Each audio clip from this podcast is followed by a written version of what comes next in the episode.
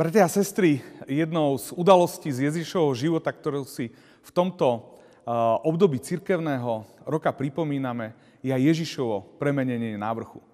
Zamyslíme sa spoločne nad týmito udalosťami, ako sú opísané v Božom slove a nad tým, čo pre nás znamenajú. Tieto udalosti sú opísané v Evangeliu podľa Matúša v 17. kapitole následovne. O šesť dní vzal Ježiš so sebou Petra, Jakuba a jeho brata Jána a vyviedol ich na vysoký vrch do samoty. Tam sa premenil pred nimi a tvár mu žiarila sťa slnko a rúcho jeho zbelelo ako svetlo. A hľa, ukázali sa im Mojžiš a Eliáš a zhovárali sa s ním. Peter prehovoril k Ježišovi. Pane, dobre nám je tu. Ak chceš, urobí tu tri stánky. Jeden tebe, jeden Mojžišovi, jeden Eliášovi. Keď on ešte hovoril, aj hľa, jasný oblak ich zastrel a z oblaku ozval sa hlas. Toto je môj milovaný syn, v ktorom sa mi zalúbilo. Jeho poslúchajte. Keď to učeníci počuli, padli na tvár a náramne sa báli. Ježiš pristúpiac k ním, dotkol sa ich a riekol. Vstaňte a nebojte sa. A keď pozdvihli oči, nevideli nikoho, len samého Ježiša. A keď schádzali z vrchu, prikázal im Ježiš. Nikomu nehovorte o tomto videní, kým syn človeka nevstane z mŕtvych. Amen. Bratia a sestry, to slovo z Evanelia, ktoré sme mohli počuť, hovorí o tom, čo Ježišovi najbližší spolupracovníci, teda učeníci Peter a Jakub a Ján zažili, keď ich zobral jedného dňa na vysoký vrch do samoty. Určite takmer každý z nás má nejakú spomienku na výstup na nejaký vysoký kopec a vrch. Ja osobne pochádzam z Turca a tam je veľa vrchov, kopcov. A už ako malého chlapca ma otec brával na výlety a túry na tieto kopce a vrchy. Výstup na vrchol často trval aj niekoľko hodín. Boli to dosť náročné túry, ale vždy to stálo za to. Postupne sme totiž prešli cez pásmo listnatých, zmiešaných, ihličnatých lesov. Napokon cez pásmo kosodreviny až na úplný vrchol, na ktorom sa nenachádzalo takmer nič, iba lišajníky a tráva. A v prípade priaznivého počacia sa nám naskytol nádherný výhľad na malebnú krajinu pod nami na Turčianskú záhradku. Na týchto vrcholoch sme boli častokrát takmer sami. A pri pohľade nadol som si tak ako si mohol uvedomovať malosť svoju v porovnaní so všetkým tým, čo sa nachádza podo mnou. A zároveň som cítil akýsi pocit majestátnosti a veľkoleposti toho, čo ma obklopovalo. Vzduch, ktorý je vo vyšších nadmorských výškach rečí, je zároveň oveľa čerstvejší a prispieval k zvláštnosti tohto zážitku.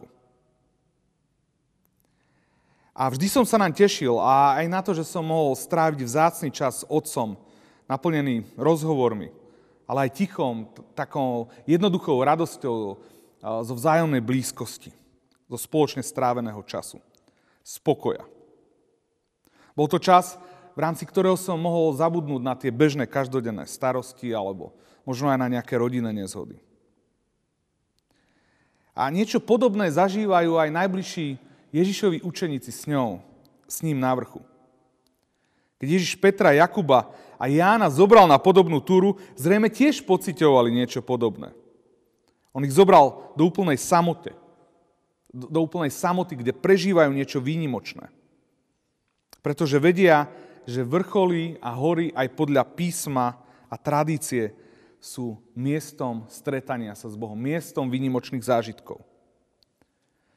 A naozaj, to sa deje. Ježiš sa pred svojimi najbližšími učeníkmi premienia. Tvár mu žiari ako slnko. Rúcho je biele ako svetlo. A musí to byť určite nesmierny zážitok.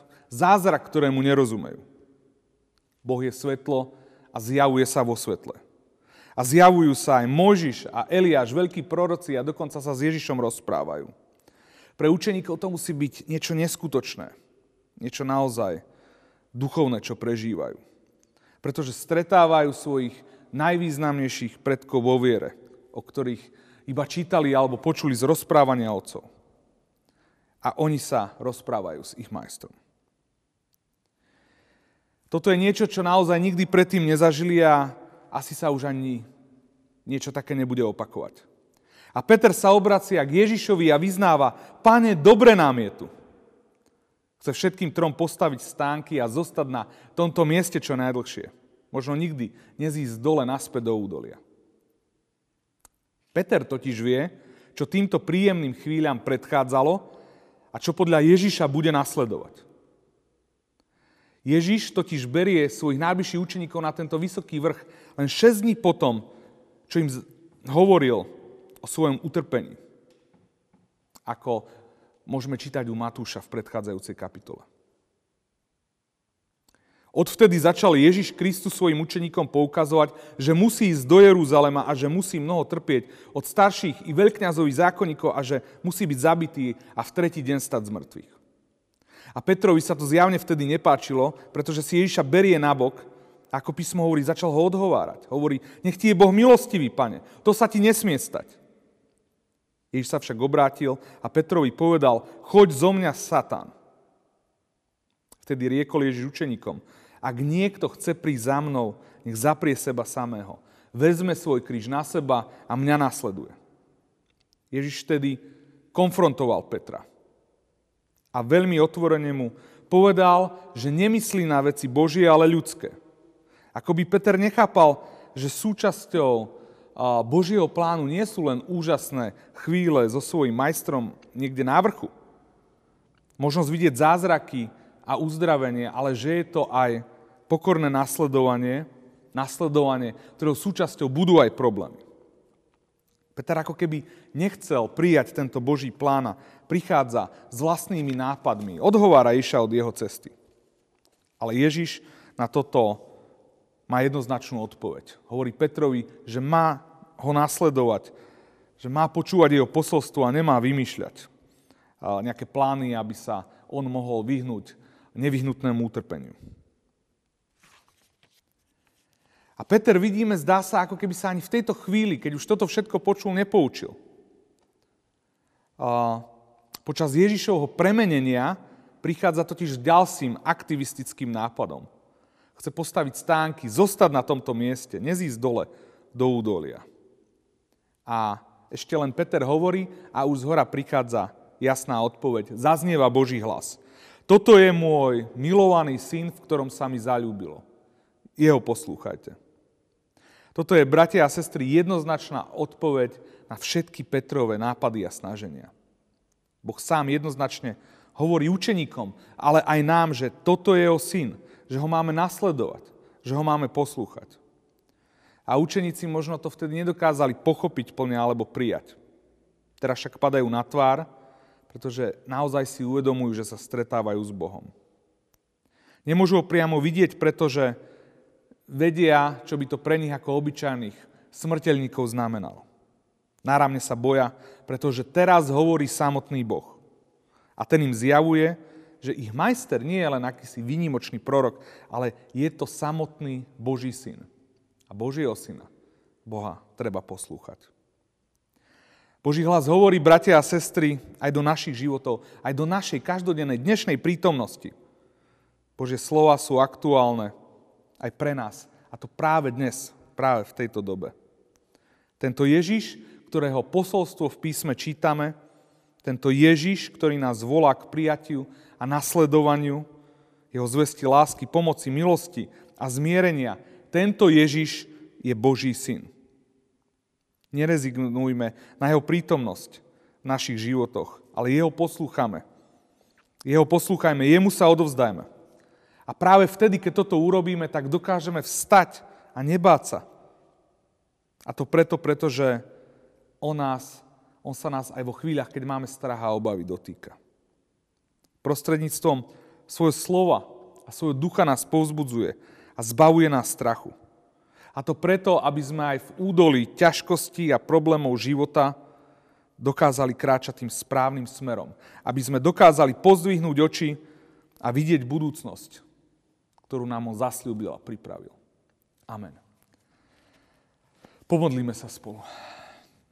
Drahý nebeský oče, pokorne vyznávame, že my mnohokrát by sme chceli zažívať len tie dobré veci stále, ako keby sme chceli byť možno v takých veľkých duchovných zážitkoch, niekde na vrchu. A, vyznávame aj to, že nie vždy dokážeme v pokore prijať tú cestu nasledovania častokrát aj problémov a ťažkostí, o ktorej ty hovoríš, že nás v živote postretne. Páne, prosíme ťa, zmocňuj nás svojim duchom a dávaj nám silu a kráčať po tých cestách, ktoré si nám ty pripravil, bez ohľadu na to, čo to bude znamenať. Amen.